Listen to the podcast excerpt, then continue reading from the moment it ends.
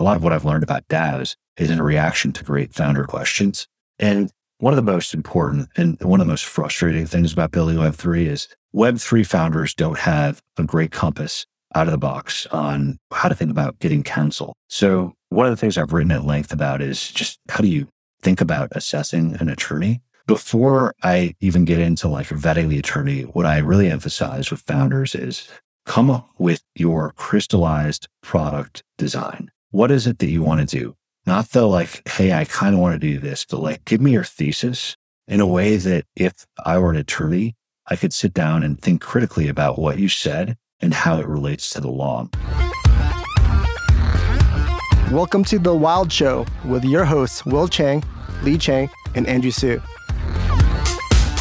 Hi, this is Will Chang, and as always, I have my co host Lee Chang with me. Hey, Will. Good to be on. Today we have Dane Lund. Dane is a core contributor and DAO architect for the Web3 Accelerator Alliance. After graduating Harvard Law School, Dane became a litigator at Willkie Farr, focused on corporate governance and shareholder rights, looking at the inner workings of boardrooms, and then became an investment banker where he financed private equity transactions before becoming a DAO architect for Alliance. Welcome, Dane. Hey, great to be here. Thanks, Will. Thanks, Lee. Excited to talk about DAOs. So the role you are in today is such a cutting edge role on the frontier of innovation. It's not something that you normally go to school for. How did you meet Alliance and become their DAO architect? Sure. So after going through uh, a number of institutional roles, I realized I really wanted to take my career to the cutting edge of finance and law. I had kind of experienced both at the institutional level, really wanted to see what was going on at the bleeding edge. And so during the pandemic, I got very interested in DAOs. And in the beginning, I got exposure through the advocacy side, I was working with a local law firm in Chicago to advocate for Illinois to recognize DAOs. And that law firm said, Hey, you should really get in touch with Alliance. They're working on a lot of the things that are interesting to you. And so he put me in touch kind of just on a friendly basis. And I got talking to the team there and we realized that as they embarked on creating their DAO, I'd be a good integration and could help oversee the construction of their DAO. So tell us a little bit about what Alliance is doing because what they're doing is very interesting. Can you tell us a little bit about it? Sure. So Alliance is effectively an ecosystem. You could think of the accelerator, which is what most people associate with Alliance as more or less the portals to the rest of the ecosystem. So excellent founders come in, they get great instruction and mentorship and networking through the accelerator, and then they become part of a much broader network of successful founders, the Web3 contributors. And that is more or less an alumni association that is designed to have long term connection and long term value to those alumni. And it's designed to engage people along their career as Web3 builders and to bring them back over the course of their successful careers. So, why did Alliance decide to choose a DAO versus any other type of structure? It's a good question, and I'd say it's it's the most important question that anyone who's thinking about building a DAO should ask. And there are a few forms that seem very logical for DAOs versus traditional kind of corporate forms. And one is an alumni network. I mean, if you if what you're really trying to do is bootstrap a network of people who are going to put in real effort a DAO is a great way to capture that effort and to prevent value leakage. There are a few other instances like unions, potentially infrastructure projects, which we could talk about later. But in this context, the Alumni Association, a way to really make sure that those people who go through the accelerator continue to contribute to the overall value of the community. That's what was envisioned. And that's where we saw the real value of a distributed community versus having kind of a centralized or formalized alumni association. So from like a hypothetical standpoint, I think it sounds really great, right? But then from like a tangible logistics standpoint, there's all these things that you end up running into, whether it's legal, just like it's so new, right? And so how does one even go about thinking about starting a DAO, what makes it successful, et cetera? Sure. So the framework that we use with anyone who's coming through the accelerator to think about DAO construction is first think very long and hard about why DAO. So let's assume we got past that.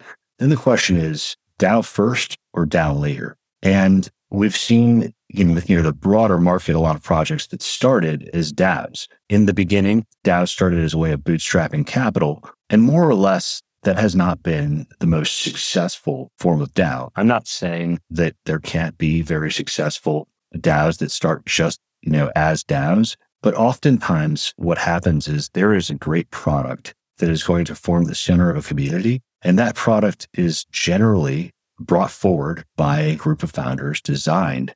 And oftentimes part of the product design is to distribute the product function through a community, be that a protocol, which is a great candidate for DAO governance or something else, in which case I think a thoughtful plan that's geared toward an eventual decentralization is how founders who are really going to build a DAO that's successful think about it.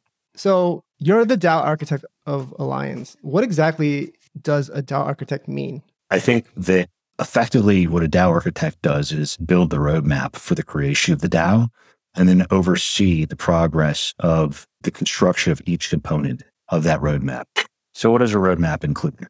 I think the most important thing is it includes a mission. So if you're in the second category of DAO that we talked about, the DAO later, uh, usually the mission is fairly crystallized, but condensing that into a form that is that is able to be replicated throughout the DAO's effort is the most important thing you can do in the beginning. So having a clear understanding of what the community is and where it will go after it's kind of distributed is the first part. And then as you're setting kind of the agenda for building, you have to think of what governance is like. So that's one of the hardest things to design. And over the course of time, we've decided that governance minimization is the best default. There can be exceptions, but thinking through the call it core rules that can help the community from its inception function well and make good decisions for itself. That's a really hard thing to do. And that's a big part of DAO architecture. So that's thinking through how proposals come to be in the beginning, what the initial state of the DAO is, and then scenario planning. What's it going to be like when control of a product is handed over to a community? So that takes a lot of thought. That takes thinking through the rules of making proposals, what proposals might look like. And then there's the integration with the on-chain infrastructure. So in order to architect a DAO, you really have to understand how the smart contract infrastructure will work, how that will integrate with a governance system, how that will support a broader community. You have to think about attack surfaces.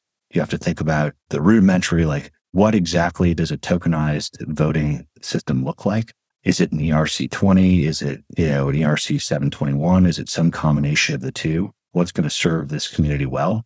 And then you also have to think of how do you elevate the highest inputs for your community? So that's not something that you necessarily know at the beginning, but there may be a few points that you know will be valuable to this community. And so you think of reputation systems or reward systems that might elevate the highest producers in your community.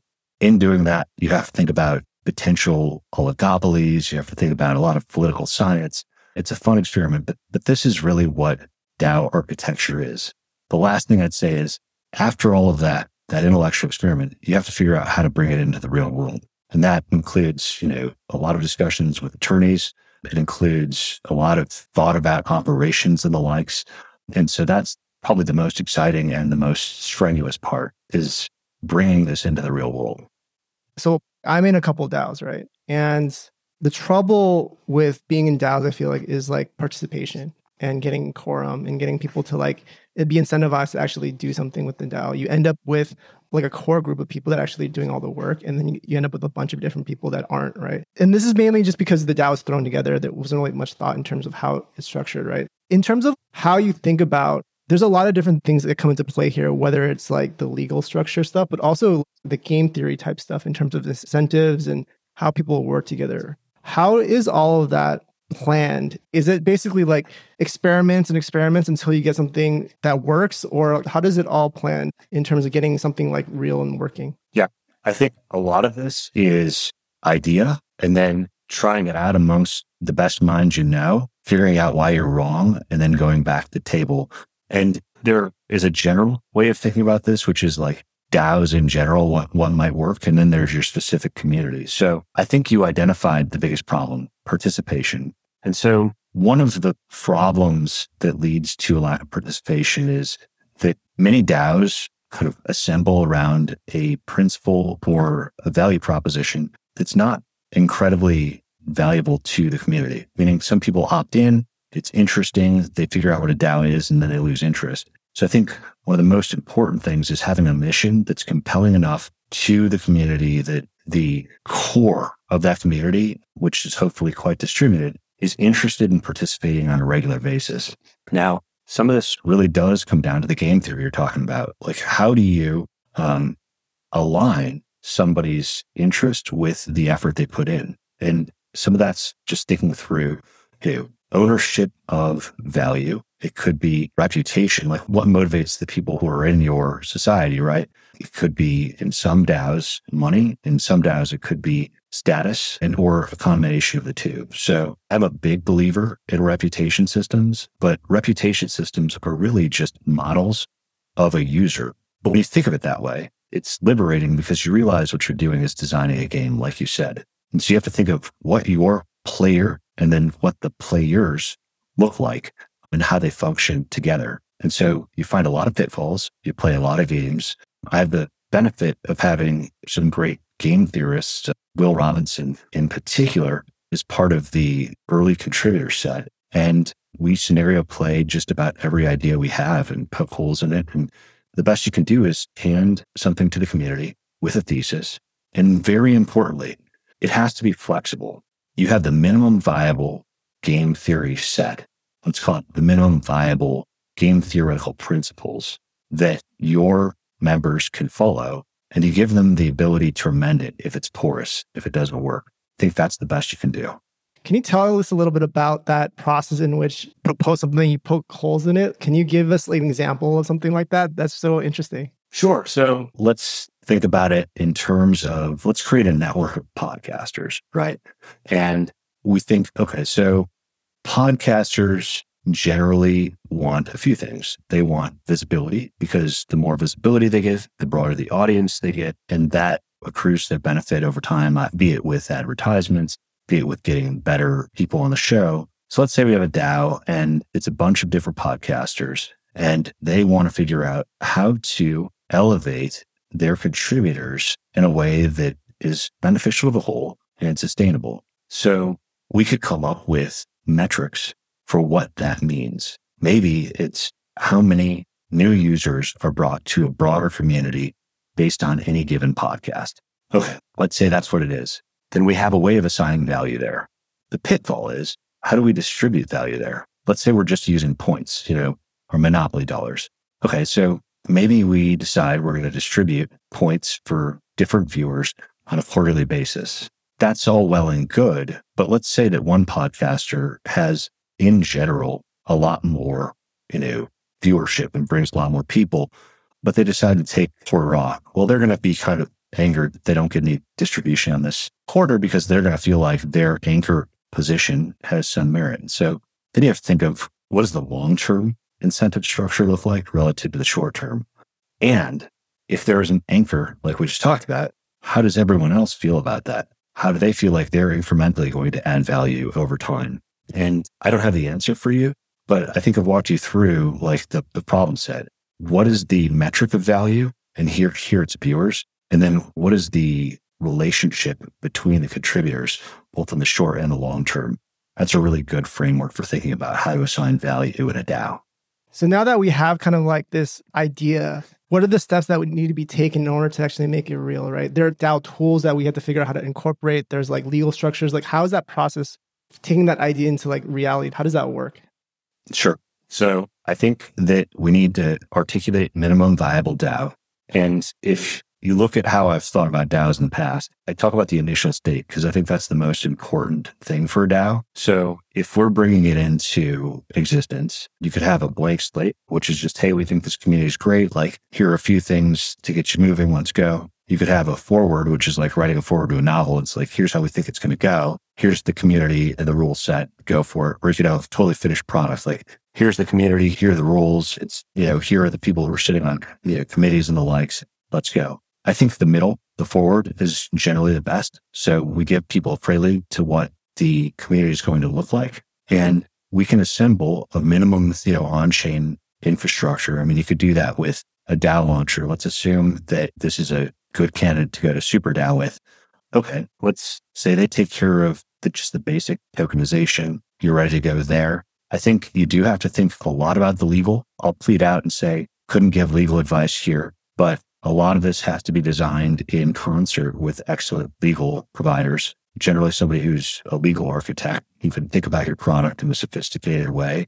That's a time intensive and costly process, but one that's well worth it. And then I think you have to think of how are you going to convince the initial community to rally around something? So oftentimes there will be some structure within an early DAO. And conveniently, you know, Vitalik just wrote about this in his paper where he talks about you know, concave and convex decisions. Without going down the well, he articulates a system in which you could have a hierarchical structure where the general tokenized group votes on things that are better in aggregate decision. So often where the average of decisions is better than any single perspective. But then you can have pods or committees or working groups. They go by different names that have specific executive functions. Generally, they're elected, so they have accountability to the token holders and they make the concave decisions, the ones where the extremes are more important than the middle. So I advocate that as people think about building DAOs, without getting into the legal aspect of it, that appropriately assigning a system for the concave and convex interplay is the best way to go about the initial state. So you have a background in law and private equity, and so you've seen how like existing traditional corporate governance and traditional legal structures work, right? And how does that inform you to really understand DAO formation? Yeah. So I think the most important thing to think through is the fundamentals of human interest. So the first thing to look for is conflicts of interest. Like you want to design a system where somebody can't both, you know, oversee a treasury and then have an interest in allocating it themselves. Like that would not be a good thing. So having default rules that like if you are a grant writer in a DAO, you can't grant to yourself. I think these are really important things to think about from a corporate governance perspective. Having controls on the degree of human discretion, and more importantly, having ways to detect abuses of that discretion. One way to do this is if you're thinking about funding groups, for instance, like you probably want to keep the funding cycle fairly short because if you detect somebody using funds illicitly or inappropriately, you've limited your risk profile versus allocating them, you know, millions of dollars and then finding out they're embezzling. So creating short term feedback loops where human discretion is involved, I think is really important. That that's informed by, you know, corporate governance oversight and the likes. Yeah, I love the idea that you brought up earlier of minimal viable DAO. It makes a lot of sense. And it sounds like as an architect, it has to be very hands on. You're laying out a lot of kind of the skeletal, like major guidelines and rules, but a lot of it does seem to be very particular to each community, each group of people. Can you talk about how you, in perhaps in the past, have worked with or how much time it takes for a project like DAO to get off the ground?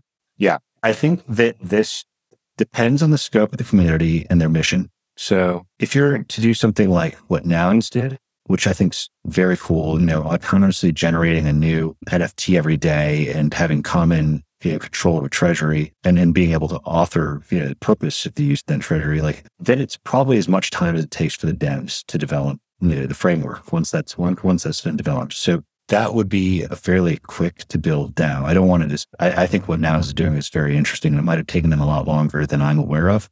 But um, if you're creating a much more structured, distributed community, um, those terms can sound like they conflict, but I don't think they do. If you take like an optimism, I think that takes the better part of a year. And you'd have to ask the team there how long it took them to design. I mean, they, they were a product building the optimism network long before they, you know, had the airdrop and, and had the governance structure. So I think as you're getting more elaborate with what the community is going to do, your time scale has to be quite a bit longer if you want to get it right. You've written about the Optimism DAO, and do you mind kind of going through what they did? Sure. So I think what Optimism is doing is very interesting. I should say that their vision for the DAO is to effectively have an initial effort. And then the tagline is that the Constitution is made to self destruct. So they're going to have learnings from the initial phase and then they may redesign thereafter. But in the initial case, what's really going on is that Optimism is using the DAO to deploy funds for the funding of public goods. And that's important in two instances. One is there's prospective public goods funding, and the other is there's retroactive public goods funding. Now, the people who are making the decisions as to the deployment of funds for either one are not the same.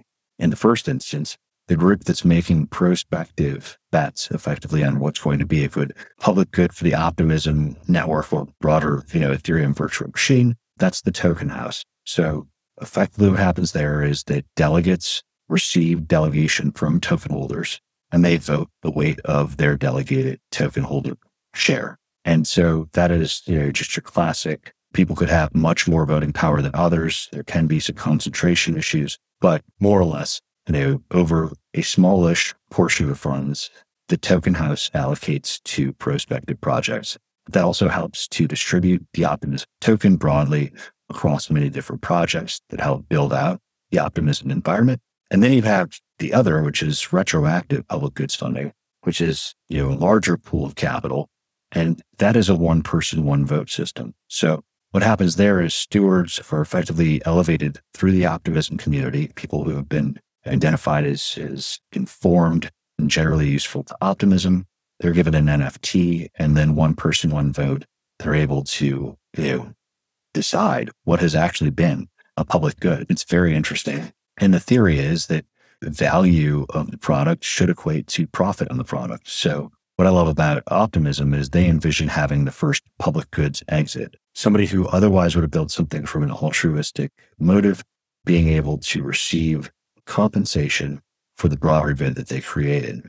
And so that's what Token House governs. And then they have the foundation sitting on top, which is going to, in the initial case, oversee governance. So effectively monitor what's going on, make suggestions, have relations with the delegates, figure out what's working, what's not, think about like whether or not voting thresholds make sense. And then they're also going to handle distribution of the token more broadly. The interplay between the token house and foundation is important too. There will be some constitutional interplay between the two. And then the other thing I didn't mention, which is really important for, for optimism, through this separation of powers, uh, the community governs updates the protocol as well. So the hoped for result in this experiment is to have a separation of powers that allows the optimism network to be a great steward of funds to reinvest in the optimism community to create public goods and effectively accelerate the growth of the community. It's a fascinating experiment. It's such a complex experiment as well. So it's, it's really interesting to see how thought through everything is and designed. One of the things that you've also written about is community organization in DAOs. Could you talk a little bit more about that? Sure. So I think a lot about this and I think of, you know, a few different frameworks. Like you know, the first is the flat DAO. I think of flat DAOs in two ways. One is just straight up DAOs are flat. This is part of the very early theory on DAOs. And then the other is pods, breaking otherwise flat communities into smaller groups. I'll address each kind of in turn. So what I've found in looking at you know, so-called flat DAOs is you get the problem that, that you kind of anticipated earlier. Even if there's no official distribution of power, a lot of DAOs exhibit the loudest voice is the most powerful. And if you look at the available metrics, you know, from the outside, things like Discord participation, voting participation, you know, relative token concentration, you see a pretty big concentration of power among five to seven contributors. And then you have exponential decay from contributors like seven to 15, after which it's just kind of flatlines. So I'm not saying that flat DAOs can't work. And I would say that some of these flat DAOs still have great results, but it's fairly discouraging for a newcomer to walk into a community that, that is more or less dominated by a few. I reserve judgment on the pod system because I, you know, I think, for instance, what Metropolis is doing is quite interesting, breaking the aggregate into smaller working groups and having effectively either self determined committees within small working groups or flat groups. That could be a more effective way of managing. You're breaking the community into a small enough group to keep accountability between those users or contributors. And so there's going to be less of an aggregate discouragement for new entrants and there will be less alienation. So I think that's an interesting kind of strategy. I think it's best paired with hierarchical structure, which I'll talk about in a second. But the other form of community is a reputation community. So if you look at DxDAO, they have, you know, reputation. You can elevate your voting and influence based on your the quality of your contribution based on a variety of factors that are articulated by the DAO. I think that's a great way to structure a DAO. I think that what you have to manage the game theory that we spoke about before. Like if there isn't a way for reputation to decline, then people could end up with a huge share of the reputation. So thinking about reputation slashing is really important, but it can also totally irritate some of your most valuable contributors. So it's it's a very delicate thing. The last, which we talked about with optimism, is your hierarchical DAO. That's basically a political theory, which is that the power resides with the tokenized community broadly, and then it is delegated in a sophisticated manner. It could be developed, delegated specifically to pods. It could also be dele- delegated to like specific houses. That's a frontier of DAO design that I think is really interesting. You talk about reputation slashing and a lot of new concepts when it comes to DAO formation. Do you think it's better to self build DAO tooling or engage third parties to provide tooling services? What do you think about that? Yeah. So I think that is a key question. And it goes to what's important to the community. So there are times where relying on an outside product makes total sense. If, for instance, you know, you're setting up an accounting system because you've decided your DAO needs to report X, Y, or Z, it might not make sense if you don't have a community of accountants to develop your own tooling. And in fact, you might accelerate your community's progress by finding a third party provider who's building a tool specifically for your purpose. I think when it comes to reputation systems, for instance, that's a very delicate question. There are some builders that are building very interesting third party reputation software, basically ways to track contributions. But I think that most communities need to think very specifically about what it is that's relevant to them and whether or not that can be tracked by the systems that are out there. So my typical criticism is that the V1 products in the reputation space focus on things like Discord participation, discourse, you know, dialogue, things that are kind of what I call naive factors in DAO participation but they don't get to the richer information on specific contributors. So, you know, somebody could game the naive factors. They could, you know, comment a ton on Discord. They could even come up with, you know, collusion to say, Hey, I'm going to comment on this, comment back to me. We'll both get more points. And I think that the specifically important things that could go on something like a leaderboard, those are community specific. I tend to think that those are good candidates for self build. I really just emphasize flexibility. So the thing I don't want to see in an early DAO is is you know, becoming dependent on a third party because once you become dependent, you know, you kind of determine a part of the DAO's future. And I think DAOs need a lot of flexibility to pivot as new information arises. So not only are you helping Alliance with their own DAO formation, but you are really mentoring every single founder and startup that comes through Alliance to think through their own DAO formation as well. What are some of the things that come up a lot for these startups as they're thinking about forming their own DAOs? Sure. So, one of the best parts is getting to work with the founders because they have such amazing ideas and they have very challenging questions. So, a lot of what I've learned about DAOs is in reaction to great founder questions. And one of the most important and one of the most frustrating things about building Web3 is Web3 founders don't have a great compass out of the box on how to think about getting counsel. So, one of the things I've written at length about is just how do you think about assessing an attorney? Before I even get into like vetting the attorney, what I really emphasize with founders is come up with your crystallized product design. What is it that you want to do? Not the like, hey, I kind of want to do this, but like, give me your thesis in a way that if I were an attorney, I could sit down and think critically about what you said and how it relates to the law. That way you don't waste time. So a lot of what I do is, you know, put founders in touch with good representation. I don't represent them. You know, we're very clear about not representing the founders, but but we have a great legal network and we put them in touch with excellent attorneys. Let's put that aside because that's not as close to like DAO specific questions. I think founders have a lot of questions around governance. Governance is not something that's just you know taught generally. And in fact, it's a very understudied category that's relevant to any kind of communal asset management. So what I do with founders is I think a lot about their specific needs, whether or not they need to decentralize at all, whether a token even makes sense in their case. Often I'm, I'm really a minimalist when it comes to that. But what is it that you're really trying to accomplish as your envisioned community? And what of the governance kind of designs we've spoken about might best serve that community? That's like the number one thing I see. And that can be from protocol designers to DAO first designers to tool designers.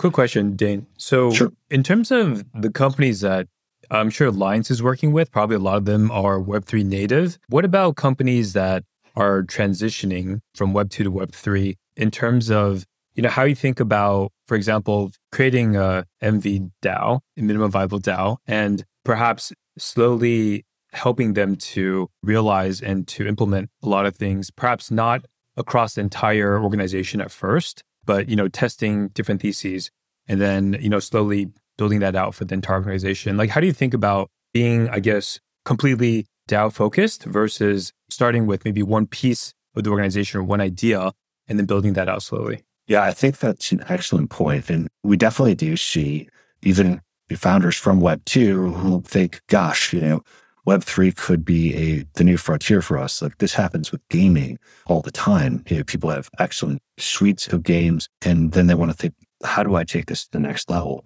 Something I always emphasize is you have to think of what the scope of governance is. So my favorite example is right now we could start red light DAO. And all red light DAO does is, you know, we decide is the red light on or is the red light off? It's a really boring DAO, but it shows you that like within an entire municipality, a DAO could govern just a red light. DAO could also govern all of the lights in a city and you can go from there from there. So I always say start with the lowest scope of governance. Like what is it about your ecosystem that would be best governed by your, your users, your players? Like what could they modify? You could see this if you're like an avid Fortnite player, like they've started to incorporate, you know, voting in Fortnite, right? You can vote whether the next season is going to include a housing structure or like a new kind of fortification in a spot. You can apply that in a tokenized environment too. And I expect Epic Games is kind of on the way there. But these are small pieces of the game. And then you can build it out much bigger. Like, what are the characters going to be? What can they use? Those are bigger decisions. So I would say scope it very narrowly, see if that's going to work, and then build it out. How are DAOs seen today in like kind of the traditional landscape, and what do DAOs need to do to gain credibility and play a real role in the global economy?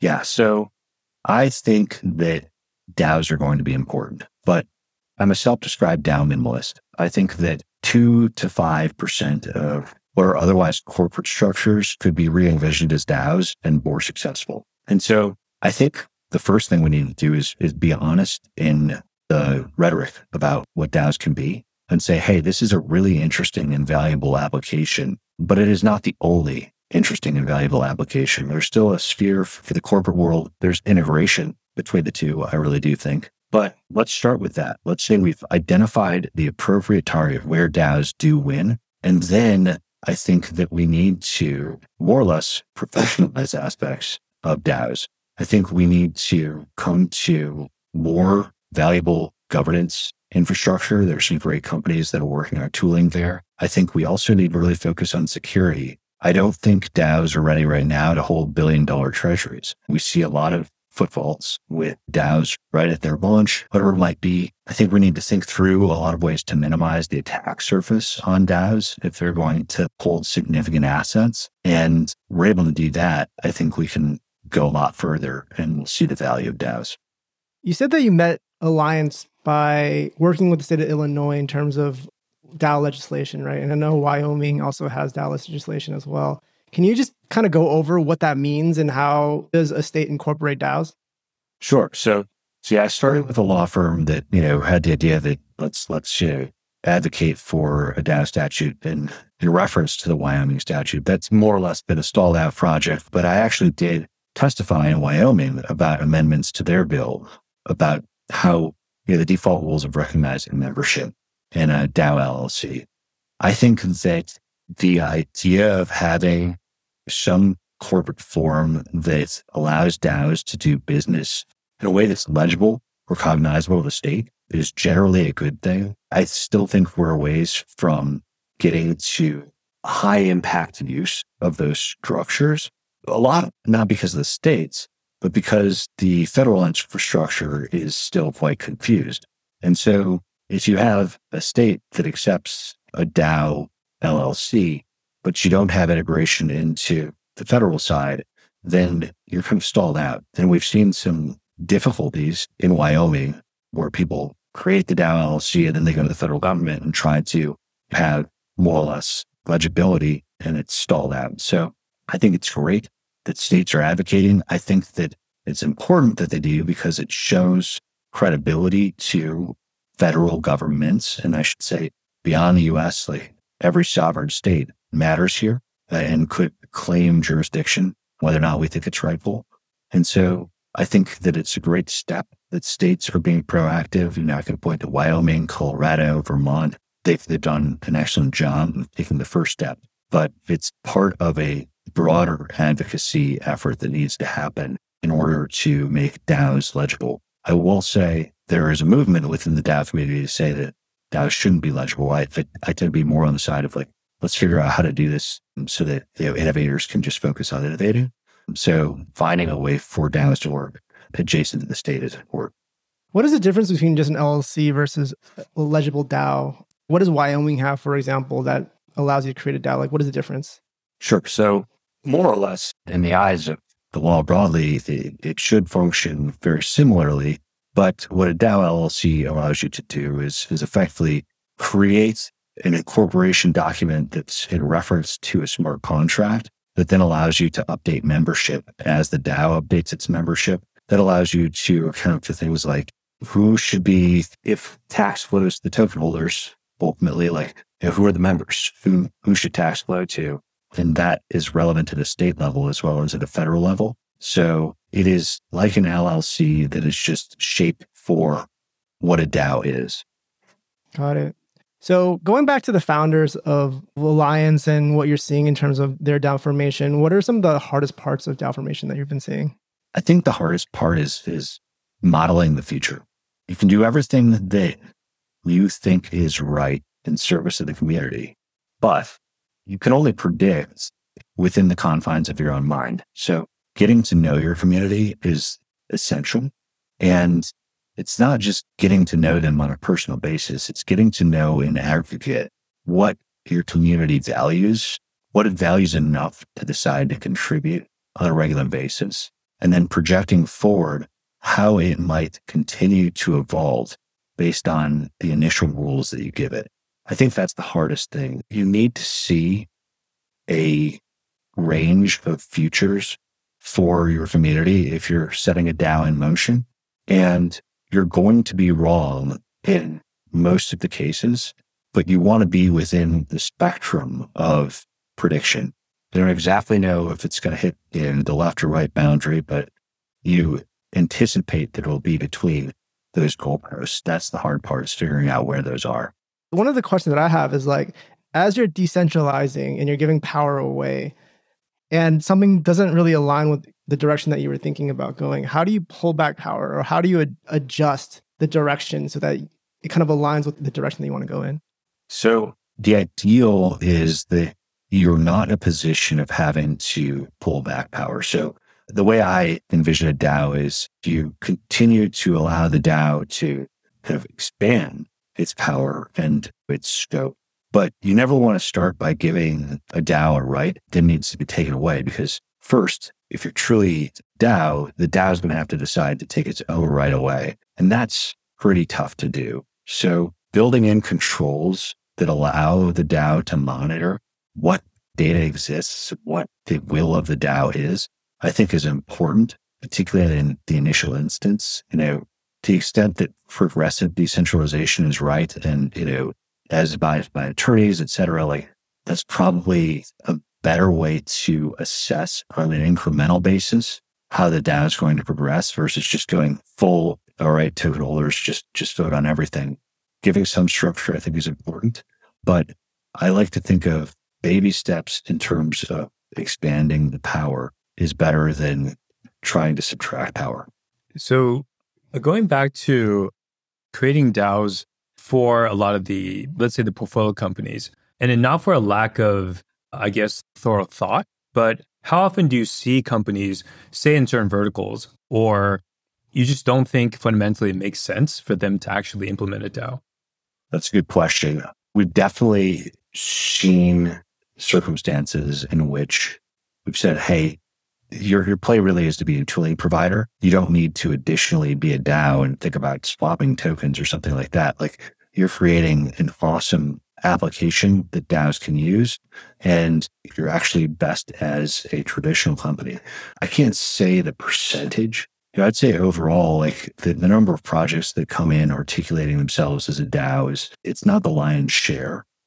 So for a lot of founders, it's an education on governance and what might occur if they think about you know, becoming a DAO later on. But there are times where I'm very direct and I say, you don't need to think about becoming a DAO yourself. Like, you know, you don't, you don't need to think about tokenization. Just, you know, build a great tool. Um, but it's hard to quantify the percentage. Got it. And do you think it ever makes sense for, let's say, a more traditional organization um, to have the DAO only be a subset? You know, making a DAO out of only a particular team or a particular project, but not having the longer term goal of, of basically creating a DAO for the entire community or organization itself. Yeah. So this is a topic I'm really getting into, which is the integration of the corporate form and decentralized decision making.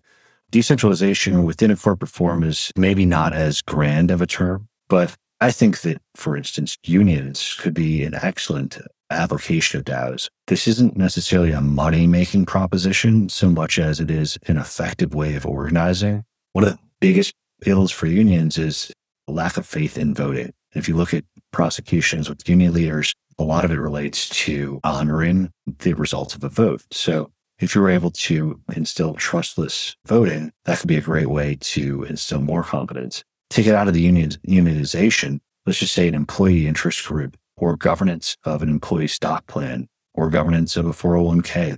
I mean, there are a lot of ways in which having distributed tokenized voting is a good way to come to an average of the decisions and then act in the best interests of a community. Would you say that the reason why there is an unlock in terms of DAOs is the smart contract? Is that the reason why we can start organizing and governing in this way is through code? Is that why DAOs exist? Can you kind of explain how the origin of the DAO now exists versus before? Sure. So I think that you could find a handful of instances of organizational forms that are effectively DAOs that didn't have tokenization. It was pointed out to me in a DAO workshop recently that there's a great book about the founding of Visa and how that's more or less a DAO of financial actors. I have to dig into that more, but I think that's a really interesting thought. I think that one of the most important things about DAOs though is is a mutable record. So let's put aside protocols where I think the vote plus autonomous execution is very much like a core trait of that protocol.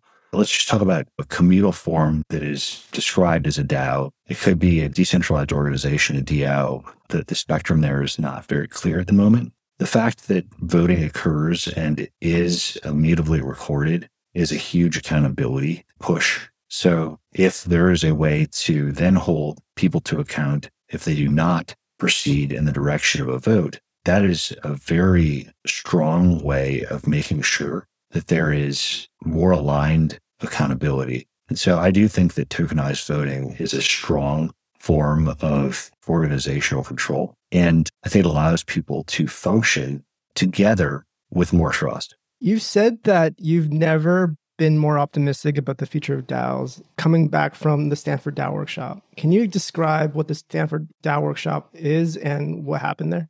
Yeah. So the Stanford DAO workshop was put together by DAO Research Collective, Commonwealth, SCRF, and obviously hosted at Stanford. It was an excellent kind of gathering of people who were thinking very critically about DAOs. There were Stanford professors, there were law professors, you know, from Boston University. There were just a lot of excellent minds. And the workshop was effectively classified in six different intellectual categories. So you know, I'm not going to remember all of them, but organizational design being one, law being another, engineering being another, social science being another. I was just really impressed with the seriousness of the people who showed up. So there is a frame of thinking about DAOs, which is that it's more or less people who are degens or people who are kind of their relationship with the state is questionable. And this is such a rebuttal of that point of view.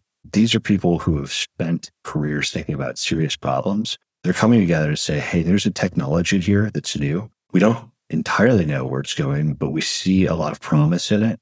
And we're going to dedicate time to coming up with research proposals for serious academics to pursue in order to get data and feedback on where this DAO movement is headed. And the quality of thought I saw there, it really impressed me. And so my walkaway was this is a category of organizational study that's here to stay. I can't tell you how broad the scope is. Again, I'm a minimalist. Two to 5% of organizations is my prediction. But gosh, the impact of unlocking this way of organizing, I think it's very strong. What do you personally see as the frontier of DAO formation or DAOs more generally?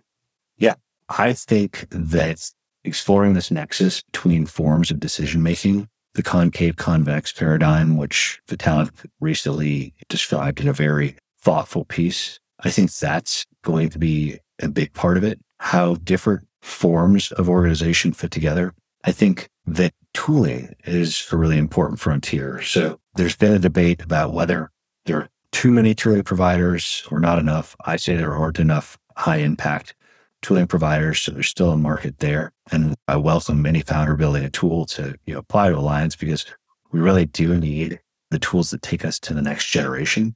I think that more sophisticated reputation systems that allow us to reference real world activities and do so in a trusted way, basically using oracles about the real world to inject information into a DAO's ledger I think that's a future that allows us to have more sophisticated metrics for judging people's participation. And then I think the discovery of new forms of organizing. So I mentioned infrastructure projects. I think there is a world in which communities decide they're going to build a road and the people who live adjacent to it put some of the cost, but then they're able to assess tolls for anyone who's going through and vote on you know, certain rules of that road. And, you know, I could see the same with water rights anything that involves collective action that is oftentimes performed by a municipality, but could be performed by a specific group of people that are motivated and more or less want to self govern. I think DAOs would enable that to a degree. You see a lot of founders, and you mentioned DAO tooling, right? And so I was wondering, in your opinion, based on what you've seen, what is lacking in the DAO tooling space right now? I'm excited about the efforts of a few of our founders in the frontier of knowledge management. So one of the limitations of DAOs right now is that they're very reliant on things like Google Documents or Notion. I'd call out Charmverse as an excellent example of a project to create a decentralized token gated knowledge management tool. I think that is an excellent effort. I see more efforts in the source of truth space to be really important. And so I'm very excited about what will happen with knowledge management. I think that governance advisory work governance implementations really important. So I was very excited to see teams working on solutions for delegation, metrics on how delegates perform, means of connecting delegates to the interface for voting in a more sophisticated and efficient way. I think that there's definitely room for tools on the accounting side. I mean, if regulation goes the direction of reporting, I think some DAOs will be able to successfully register. And I think that what will enable them to do that will be tooling that helps them effectively create audited financials in an autonomous way. That's going to be a hard build, but once it's there, I think it could be very useful. So if that's the direction of the world, which you know I have several counter arguments, I think that type of tooling could be tremendously important. You've previously mentioned Nouns DAO and Optimism. What are some of the DAOs in terms of DAO formation that you respect or you see are making interesting innovations on? I think that there's going to be a proliferation of nouns forks. Basically, people who decide that they want to have an autonomously generated community that builds over time and manages a treasury, but it's just not nouns. Like I have a ton of respect for nouns. One of the criticisms is that each noun costs so much money. So I think that some people will fork it. They maybe add different graphics, whatever it might be, and they will then have a new community that has that virtue of perpetually autonomously generating. I think that something interesting that's developing right now is with Syndicate. So Syndicate has created collectives that, are effectively NFT gated. I'm not going to point to any specific collective within their environment or that has been created with Syndicate's input, but I think that the generalizable architecture based on either leveraging an ERC 721 or an ERC 721 adjacent to an ERC 20, that's a really interesting framework. And I think we'll see more builds that are along those lines. And then I think that there is a lineage of hierarchical DAOs that are really interesting to study. I mean, if you could look at Yearn Finance, which is, is a very interesting kind of method of creating distributed teams that is geared at actually creating autonomy and autonomous execution. Is there anything else that we haven't covered yet that we should talk about?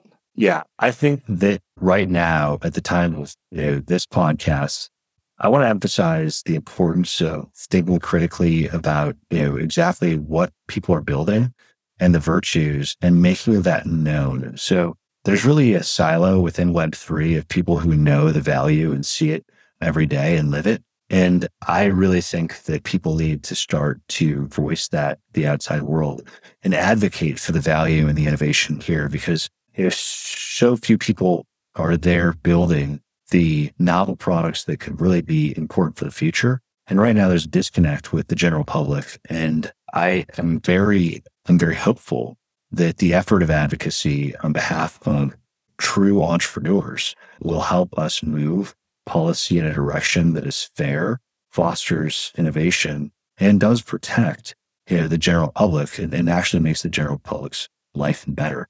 That's really what this is about. And so I see DAOs as a way to study this innovation and to build this innovation. I would like anyone who's involved with it to think a lot about how they can advocate for better results for Web3 innovation. Can you walk us through how advocacy works? As someone that doesn't really know the legal system, could you advocate like how are policy changes made and how are those inputs that come in to actually make those policy changes? How does that work? Yeah, that's that's a fantastic question. I'm going to try to trace it directionally between the US branches of government, but then I'll talk about broadly how, how it will work, I think. So right now there's dispute about what the law is, or there's confusion about what the law is. And, and that's because the US Congress hasn't considered the question of blockchain technology in a comprehensive fashion. And what I mean by consider, it means they haven't passed legislation that's a comprehensive system for assessing blockchain technology. So what we're left with is administrative agencies in the executive branch trying to interpret old law. Right now, the SEC is interpreting the 1934 Act that, that relates to securities at a time when something like blockchain was not conceivable. And there's really intellectual gridlock over what that means. How do we interpret the past relative to the future? And so where we're left is going to courts. And that's a really long slog.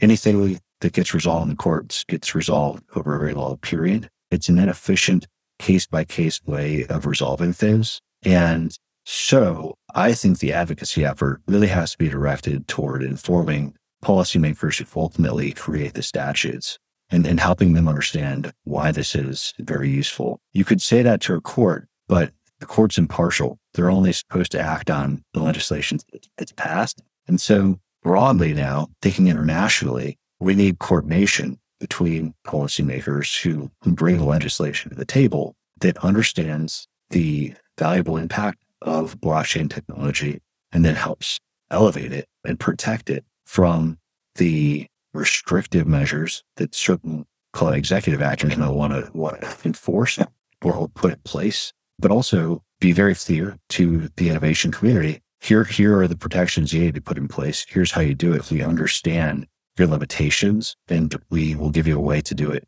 based on limitations are.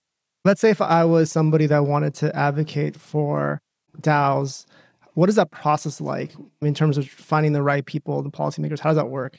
Yeah, so I think the best way to do it is to get involved with pre-existing communities. So one way to do it is to go and look at what Gitcoin has put out for grant rounds.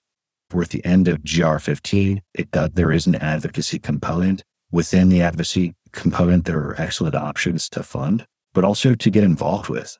Apart from that, I think that getting active in community newspapers, like writing editorials about positive experiences with DAOs and what they can do would be very useful. Starting to legitimize the term. Because right now, if I say I work on DAOs to most people, I have to then back up and say, well, that's a decentralized autonomous organization. But then I have to get into what decentralization is, autonomy. And then, by the way, it's blockchain. And they're so you mean Bitcoin? I mean, we need to consolidate these things and not have to unpack it in a way that, you know, is more or less painful when you're talking to the general population. Because I think if we do that, we're also going to move toward creating products that are actually broadly applicable. We're starting to see some of that with, you know, Starbucks adopting a Polygon reward system. But we need to make sure that we're speaking the same language if we want to have policy that fosters the growth of the industry. I think that we're at the inception effectively of DAO history. And I think we'll look back on this period and say, hey, like, there were a lot of things we didn't know. And what I want to make sure is that we catalog those things we didn't know and the mistakes made along the way as a community and make sure that mistakes aren't siloed. So my biggest push when I studied DAOs is to figure out what happened broadly, what failed, and how can we make it better. I was really encouraged. I spoke to somebody today who's working on augmenting one of the broader DAO ecosystems, and she's working on a history of DAOs. I think that's an excellent thing to do because then we have a body of knowledge that we know categorizes what works and what doesn't, and we can go forward from there. So I think that having a DAO history and a collection of examples of what works and what doesn't is a really important thing for building better DAOs. If I was a founder that was interested in DAO formation and I wanted to go through Alliance, like how does that work? Sure. So we make it as simple as possible alliance.xyz. You click on apply and then you walk through the application. You know, we give every founder the opportunity to both show what they're great at, their value proposition, but we also invite founders at all stages to apply. And then if you're interested in DAOs and, and you know, you've listened to this podcast, I'd, I'd reference that, you know, you heard the Wild podcast and you know, heard Dane Lund talking about DAOs. And you know, then we we register, you know, the data points that create DAO interest, but communicating your, your strong interest in creating effective DAO governance, DAO tooling. These are things we look for and, and we invite. Thank you so much, Dane. How do people find you? Sure. So I typically communicate on Twitter, uh, Lund underscore Dane. And you know, you can always look me up on LinkedIn as well. I'm responsive cross platforms. And if you want to talk more broadly, I'm happy to talk to people who are building interesting things. Thank you, Dane. Thank you so much for your time. Thank you both. Thanks, Dane. Bye. Thank you so much for listening until the end. If you've enjoyed this episode, please leave us a review on Spotify or Apple Podcasts. It'll help more people like you find us. You can find more about us on wild.show, wld.show. Please subscribe to our newsletter or DM us on Twitter. We'd love to get to know you.